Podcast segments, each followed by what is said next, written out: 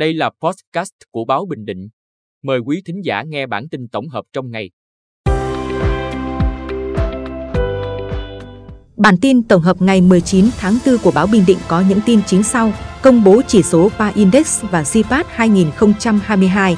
Sập giàn giáo, một người chết một người bị thương. Xử phạt ba cơ sở kinh doanh xăng dầu vi phạm về đo lường. Trao xe lăn và hỗ trợ kinh phí điều trị cho bệnh nhân có hoàn cảnh khó khăn.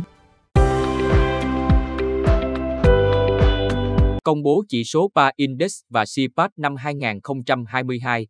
Sáng 19 tháng 4, Bộ Nội vụ công bố chỉ số cải cách hành chính 2022, viết tắt là PA Index, và chỉ số hài lòng về sự phục vụ hành chính, viết tắt là CPAT, năm 2022 của các bộ và địa phương.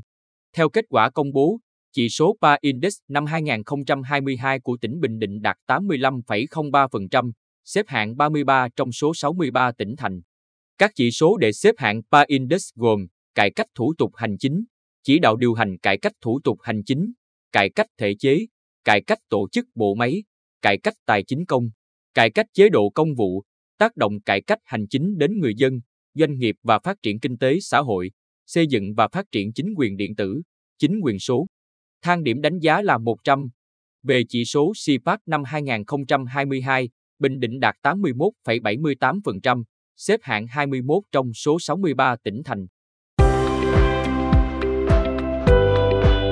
Sập giàn giáo, một người chết một người bị thương. Trưa 19 tháng 4, Công an huyện Phù Mỹ nhận tin báo về vụ sập giàn giáo tại một công trình xây dựng nhà ở, làm một người chết và một người bị thương.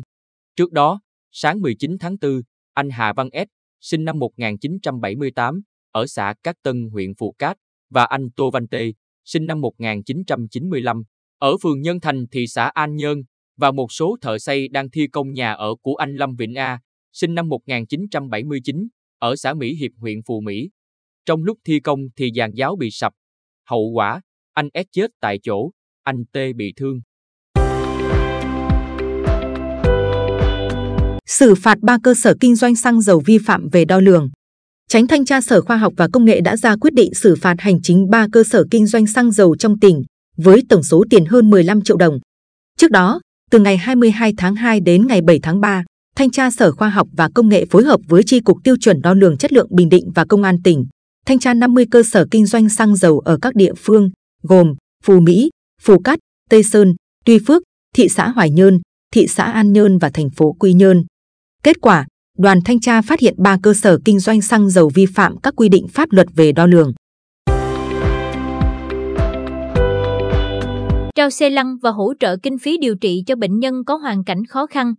Trong hai ngày 18 và 19 tháng 4, câu lạc bộ thiện nguyện ấm tình yêu thương ở thành phố Hồ Chí Minh phối hợp với Hội hỗ trợ gia đình liệt sĩ Việt Nam và Hội chữ thập đỏ tỉnh trao 44 chiếc xe lăn đến thương binh, bệnh binh, người khuyết tật và nạn nhân chất độc da cam của thành phố Quy Nhơn. Thị xã Hoài Nhơn và các huyện Hoài Ân, Tây Sơn, Tuy Phước và Phú Mỹ. Cũng trong sáng 19 tháng 4, câu lạc bộ tình nguyện viên chữ thập đỏ Bạch Mai Trang thuộc Hội chữ thập đỏ thị xã Hoài Nhơn đến Bệnh viện Đa khoa tỉnh thăm hỏi và trao số tiền 12,4 triệu đồng đến bệnh nhân Trương Thị Huệ ở phường Tam Quan Bắc, thị xã Hoài Nhơn. Chị Huệ bị tai nạn, đứt lìa cánh tay, chồng chị cũng bị tai nạn trước đó, nhà còn người mẹ già mù và hai con đang tuổi ăn học.